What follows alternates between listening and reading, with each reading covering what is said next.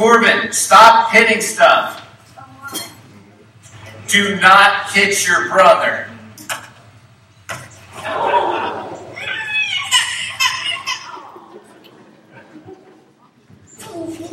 Corbin, seriously, or you're gonna go straight to bed. You wanna go inside and go to bed? Yeah. Let's just use this. This is real life. So we made it through the whole video today. That's good. And uh, every week is we get that. Oh, oh, Colin. He's doing fine. Okay, that- brothers do, right? Um, so, well, welcome again to Fur Road. We're, we are in this uh, short series called Break the Rules. And, and if you haven't been here for the last couple of weeks, we've talked about how some rules are meant to be broken. Okay, when I was younger, uh, I broke quite a few rules that, that weren't meant to be broken. Uh, just going to give you one little example. Uh, in my high school biology room, there was hamsters, and there were uh, there was a cage for boy hamsters, and there was a cage for girl hamsters. And uh, I may or may not have decided it was a good idea to put mix the, the hamsters. And uh, uh, guess how long it takes for hamsters to have babies? Three weeks. So, yeah, in three weeks there was lots of baby hamsters, and and our, our teacher was not very happy about it, and uh, and he never figured out that I may or may not have done this. So, it, don't tell Mr. Finsky. Um, I, I'm not sure if Mr. Finsky's alive. Actually, he was really old then, but don't you know? Uh, so, that's not the kind of rules that I'm talking about breaking. Okay. Uh, I don't condone that kind of thing, uh, although I, you have to admit it's pretty funny to me, right? Um, but I'm not saying we should ever disregard God's commands. Okay, that's not what this is about. But we have looked at two different kinds of rules that were broken in the Bible. The first one was by Jesus himself. Okay, we talked about how Jesus challenged the Jewish religious norms and, and was willing to eat with sinners. Remember that? And even invite one of those sinners uh, one of the worst sinners to be one of his main disciples. Um, last week we looked at four radical friends who were willing to, to wreck the roof of a house and, and they, they would do anything they could to get their friend close to Jesus. And, and so we, we talked about how it's okay to be radical when, when it comes to helping people get closer to Jesus. Today we want to continue this series with another kind of strange sounding but very biblical word of advice, and that is to be a fool. Okay? Uh, be willing to look foolish in the world's eyes in order to be a follower of Christ and to help others be followers of Christ. The world says, don't be a fool. Okay? But I'm telling you today that sometimes it's okay to be a fool for Jesus. And it, it sounds crazy, but it's true, and we'll see that here in a minute. There, there's a surprising passage in the opening passage, open chapter of 1 Corinthians that teaches us to promote what some may consider foolish. Uh, what our main passage today is from 1 Corinthians 1, verse 18 through 31. Probably one of my favorite passages in the New Testament. And so let, listen to verse 18 to start with. It says, For the message of the cross is foolishness to those who are perishing, but to those who are being saved, it is the power of God. Okay, the, the message of the cross is, is the power of God. And if you don't understand the cross, if you've never personalized the meaning of what Jesus did for us, then you have never truly experienced the power of God, and, and it seems really foolish. And, and our goal should be for everyone around us to understand that even if it, it looks like we look like fools in the world's eyes, it doesn't matter if we are truly following the God of the universe. Here's the thing if you, if you stop and think about Jesus, there are a lot of unexpected things about his life, very surprising things, many things that uh, were unexpected to the Jewish people. And, and that's why it was so hard for many of them to, to accept that he was the Messiah that they had been waiting for. Okay, but probably the most surprising thing when you think about it was, was for God to come down to the earth in the flesh and, and die the kind of death that he died you know, stripped and, and beaten and, and, nailed to a Roman cross at the insistence of the, the Jewish religious leaders. It, it seemed to be the ultimate defeat and, and a very shameful death. So imagine how strange it would have sounded to the early Christians to say, well, we put our hope in, in the cross of Jesus. You know, to most of us, if you grew up in church, that sounds very normal. But to people in the first century, the cross was an instrument of death and not of life. And, it would sound foolish to, to put your hope in an instrument of death, right? And, and so many today still would say, you know, it's foolish to put your hope in Jesus. You know, the Bible's outdated, it's narrow minded, it's just a bunch of made up stories. And the crucifixion itself was a, a horrible thing. Okay, it, it, was torture reserved for, for murderers and, and traitors. And in fact, a Roman citizen would be decapitated, which is terrible, but uh, for the same thing. But they wouldn't have to go through the same drawn out torture that anybody else would go through. It was only non Roman citizens who had committed some kind of capital offense were put to death by crucifixion because it was considered the most hideous of deaths. And if you look at the history of the crucifixion, you, you see kind of a long, uh, drawn out history. It goes for a couple hundred years before Christ. It started on the Tigris Euphrates River among the Persians, and they began to develop this art of crucifixion. Um, they would go into an area, they would attack a town, they would take the survivors of the town, and crucify them by taking a tree, and this is this is gruesome, but chop, they chop off the top of the tree, they would take the trunk of the tree, sharpen it to a point, and then they'd throw the victims belly first on top of the tree. And so the impalement was the very first form of crucifixion. The Phoenicians picked up the practice, and then they passed it on to the Greeks, and the Greeks passed it on to the Syrians. And then there was this man named Antiochus Epiphanes who began to use crucifixion and developed it more and used it as kind of a, a terrifying part of war. And so it then traveled down to the Ptolemy kingdom of Egypt. The Ptolemies began to practice crucifixion. From there, it jumped all the way over to ancient Carthage. And they started doing crucifixion, added it to their itinerary of tortures. And then it was refined and fine tuned each step of the way. The Italians were close to this. They saw it, they caught on, and they um, used it and refined it, and then the, the Romans perfected it. Um, so crucifixion was truly an awful, awful form of capital punishment. It was reserved for those who were going to be shamed to the maximum. Okay, so I give you this background to just remind you how shameful a death this was. So Paul's reminding the church that this seems a little crazy for those who haven't followed Jesus yet to put their hope in the cross. But he knew that the cross wasn't the end point of Jesus. That's what we have to remember. It was a short interlude before victory would overcome death. And, Paul knew the city of Corinth took pride in its sophistication. Okay, it was it, it was well known for being very intelligent and well educated city. And so Paul kind of brings the subjection out in the open. He, he uses their words for the idea that Christ died on the cross as foolishness. That's what many of the Corinthians said. And so Paul brings that into this chapter here. And, and this message of the cross just seems silly. You know, what kind of fool would look at the cross of Jesus and believe in him? And so I want to give you a couple key things to think about today because the, the same thinking is prevalent today. And so, um, two main points. That's it that, that we can take away from here. Can you handle two points this morning? All right. Okay, so let's do this. So, first of all, the cross, it humbles the proud. Okay, to get to this point of accepting the cross, you need to be humbled.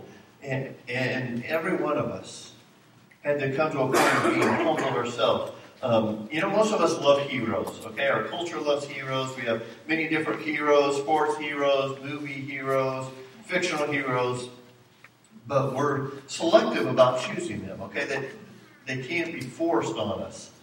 Um, a few years ago, Disney invested half a billion dollars in a, in a film about a hero named John Carter.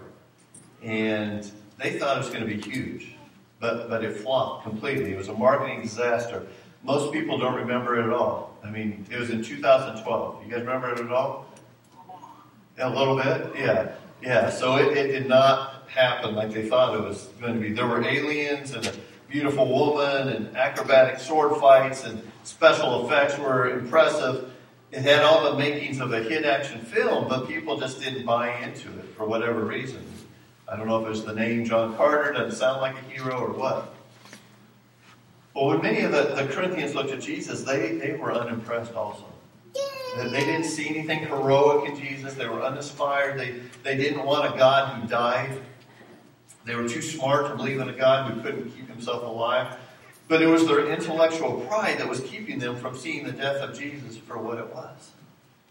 So let's keep reading. Verse 19 and 20 For it is written, I will destroy the wisdom of the wise, the intelligence of the intelligent I will frustrate. Where is the, the wise person? Where is the teacher of the law? Where is the philosopher of this age? Has not God made foolish the wisdom of the world?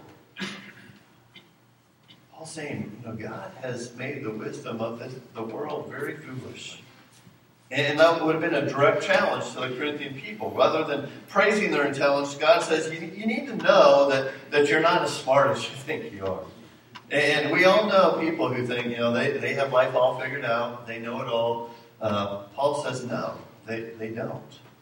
Not when it comes to God. You see, true wisdom is humble.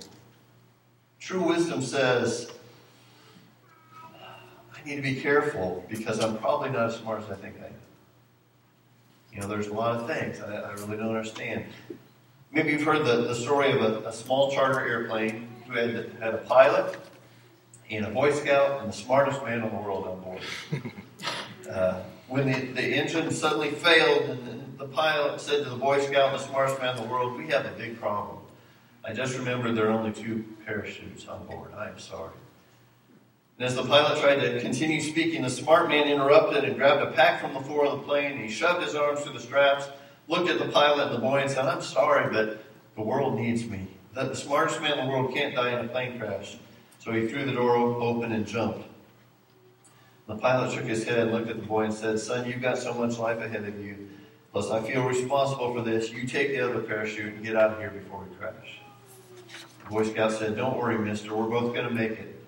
Smartest man in the world just jumped out of the plane with my backpack.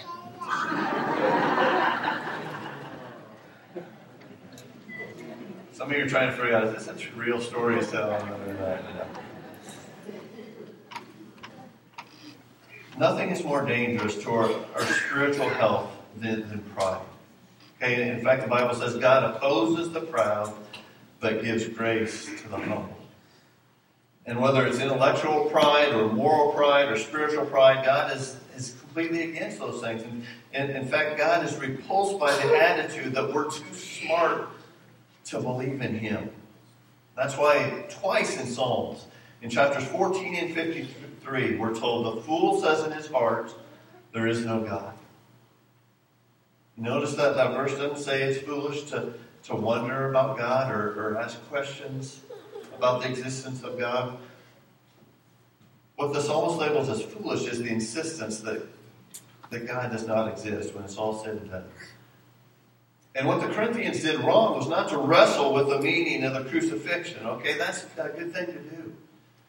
Their mistake was proudly insisting that the crucifixion of Jesus disqualified him as the Messiah and Savior of the world. So let's keep going. Verse 22.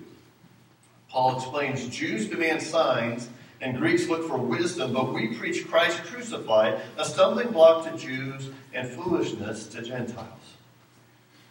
You know, the Jewish Corinthians, they were, they were constantly wanting miracles from Jesus. But but it was never enough.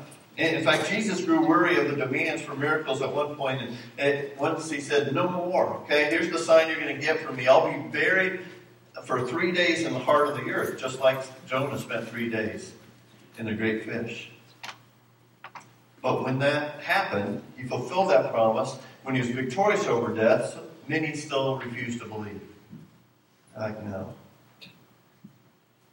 And the Gentiles in Corinth rejected Jesus, but they thought his, his teachings and his ideas had failed. Friends, don't allow the humble ways of Jesus to fool you. You know, one of the most humble things Jesus ever said was when John the Baptist was, was kind of struggling to figure out if Jesus was really the Messiah. You know, he, he thought he was, but then he wasn't sure. And that's when Jesus said in Matthew 11, 6, Blessed is anyone who does not stumble on account of me. What's that talking about? Jesus was saying, I, I know my ways are surprising. Uh, I know it's not what you expected, but don't let what you didn't expect or understand cause you to stop believing. You know, if you were someone you want to help struggles with the idea that God's Son would die on the cross, the cure is just humility. You know, pray for humility for those who have rejected Christ. And the fact is that God ways, God's ways are not our ways. Uh, the truth is that God's ways are higher than our ways. And, that means there, there are decisions that make sense to God that, that none of us can fully understand. And, and God doesn't explain all his actions to us, and he doesn't have to. Right?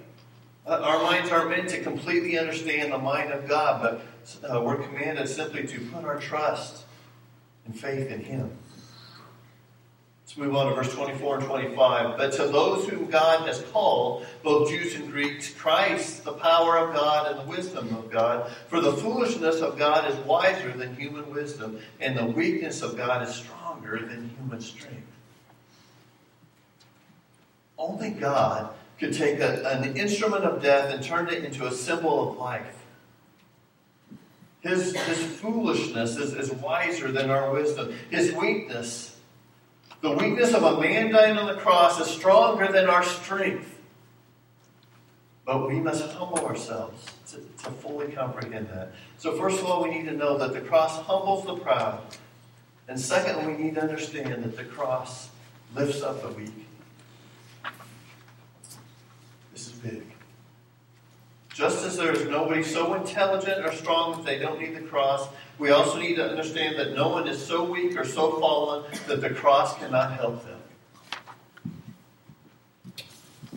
I'm not sure where you guys are at today, but I have seen so many people over the years who felt like they just did not deserve the cross. The, the canyon is simply too great between them and God. And maybe you've spent most of your life kind of trying to avoid God and, and His will for your life. Let me just say you haven't run so far away that God can't bring you home. And, maybe you have friends or family, you feel like, man, they're just so far away, and I've tried and I've prayed for years for them, and nothing has happened. I would say the same thing.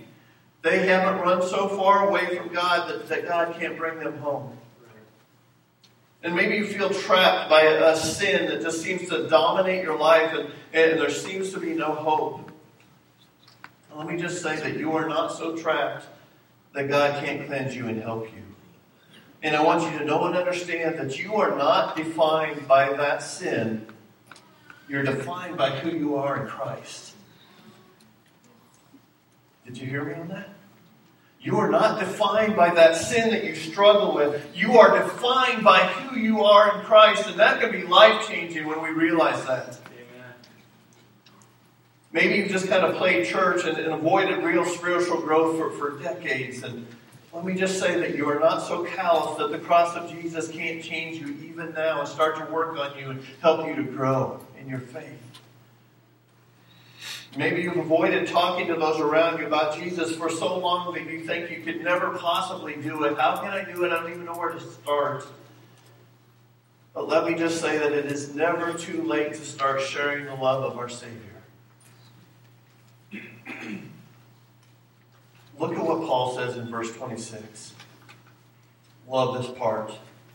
This is for the person who thinks he's too unimportant, too sinful, too far from God to ever make it back. In verse 26, brothers and sisters, think of what you were when you were called. Not many of you were wise by human standards. Not many were influential. Not many were of noble birth. But God chose the foolish things of the world to shame the wise. God chose the weak things of the world to shame the strong. God chose the lowly things of this world and the despised things and the things that are, are not to nullify the things that are so that no one may boast before him. God has a special place in his heart for those who are, are weak in the world's eyes. God just seems to love the underdog. And as you read through the Bible, you just find that over and over that God uses people at their weakest points. When Moses was a, a fugitive living in a, another land, God selected him to lead his people out of slavery. Uh, when Joseph was a slave, God elevated him to the second highest in all of Egypt. When Daniel was facing death in a lion's den, God closed mouths of lions. When the Apostle Paul was blinded on the road to Damascus and, and, and finally humbled, God said, Okay, now I'm choosing you.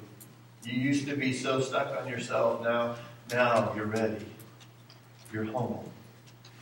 You see, we're, we're often not chosen until we're, we're broken. And you think, well, why is that? Why does God do that? It's because God chooses the, the weak things to, to shame the strong and, and, and to show his power. And it was on the cross that Jesus became the most powerful. The crucified Jesus was the power of God and the wisdom of God. I want to tell you a, a, true story. I'm sure many of you have heard this illustration before, but I think it's pretty powerful. In 1967, a young man at the University of Cincinnati named Charles Murray was training for the 1968 Summer Olympics as a diver. Charles had a, a, Christian friend who, over the course of time, had witnessed to him many times and had explained the significance of the cross and the empty tomb and of Charles' great personal need for the forgiveness of his sins. And Charles was very interested in religion until it got personal. And when his friend pressed him to embrace the cross and to, to personalize what Jesus had done, his reply was a strong no. In fact, he began to avoid his Christian friend. But the Holy Spirit was working on his heart, and, and he was deeply troubled by the truths his friend had shown him in the Bible. Now, because Charles was training for the Olympics, he was granted special privileges at the university pool facilities. And often, even as late as 11 in the evening, he would go to the pool to swim and practice his dives. Something unique about the pool at the University of Cincinnati is that the ceiling is made out of glass. So as Charles entered the pool on one clear October night, the walls were illuminated by a full moon shining through the ceiling. So without turning on the lights, Charles climbed to the highest platform to take his first dive. As he backed away to the edge of the platform and spread his arms to gather his balance, he looked up and saw his own shadow projected by the moonlight onto the wall and uh, behind the board in the shape of a cross. In that moment, the Holy Spirit pierced his heart. The meaning for his life uh, of all the scriptures his friend had shared suddenly became crystal clear. And no longer able to bear the burden of his own sin, he burst into tears. He sat down on the platform and, and cried out to God to forgive his sin and to save him by the blood of Jesus. 25 feet in the air, on the diving platform, Charles Murray experienced the victory that comes when anyone, no matter how weak, embraces the cross. Suddenly, the lights in the pool area came on. A custodian had entered the room to clean the pool, and as Charles looked down from the platform, he was shocked to see an empty pool, which had been drained for repairs. Had he ignored the cross, he would have plummeted to his death, both physically and spiritually.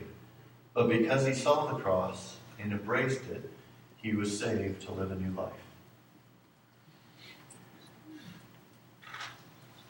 Here's the thing. Without Jesus, every single one of us is standing on the platform of life in, in grave danger. And the grace of Jesus is a reminder that you are forgiven if you don't ignore that cross.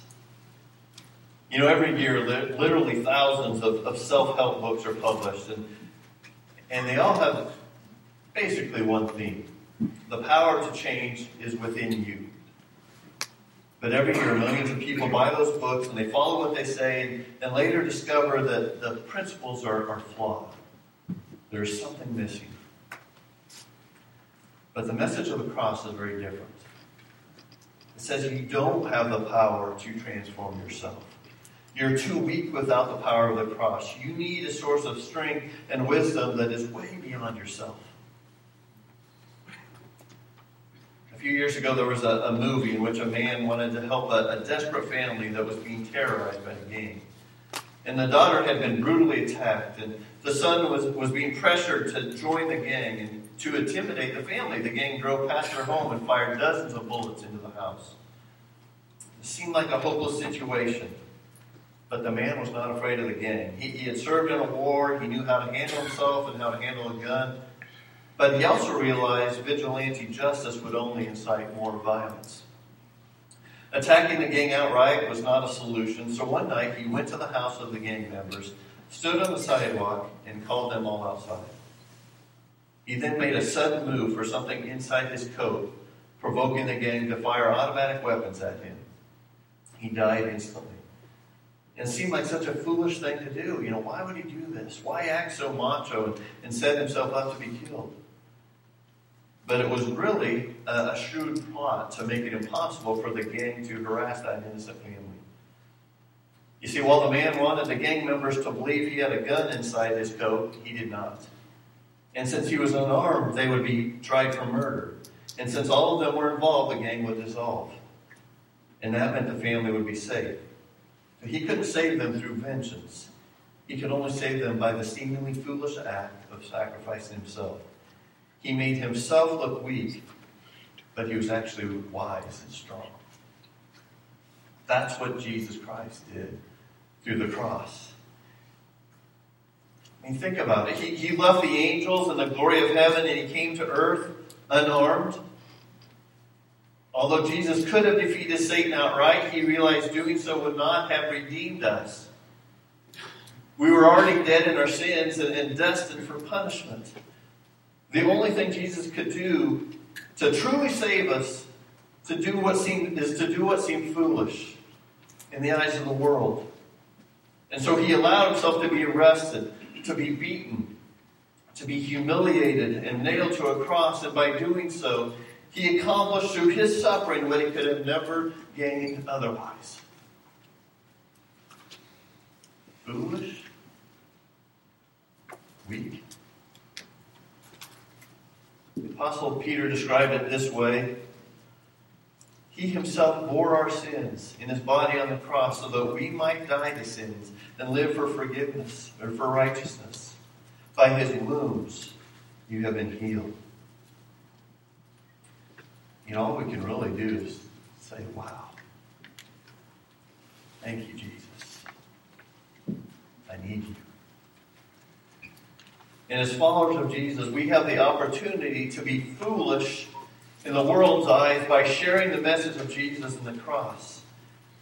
And it initially sounds like a message of weakness and foolishness, but in reality, it's a message of power and strength and wisdom. So let's break the rules of the world and be fools for Christ. Pray with me.